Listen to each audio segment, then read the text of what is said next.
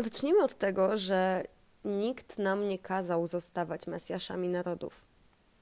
Może nam się często chcieć czuć, że nasze dobre postępowanie to ofiara dla świata, jakiś prezent dla, dla nas i od nas, dla większej społeczności, e, albo też zbliżenie się do bycia lepszym człowiekiem.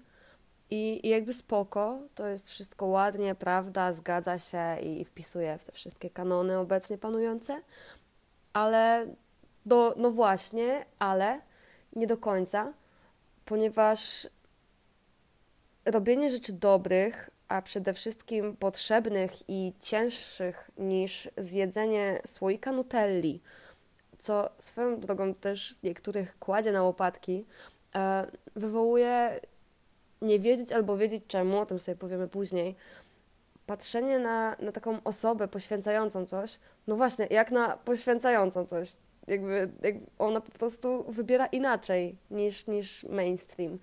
I, I właśnie dlatego jest tak postrzegana, jakby, jakby coś poświęciła. Przede wszystkim siebie.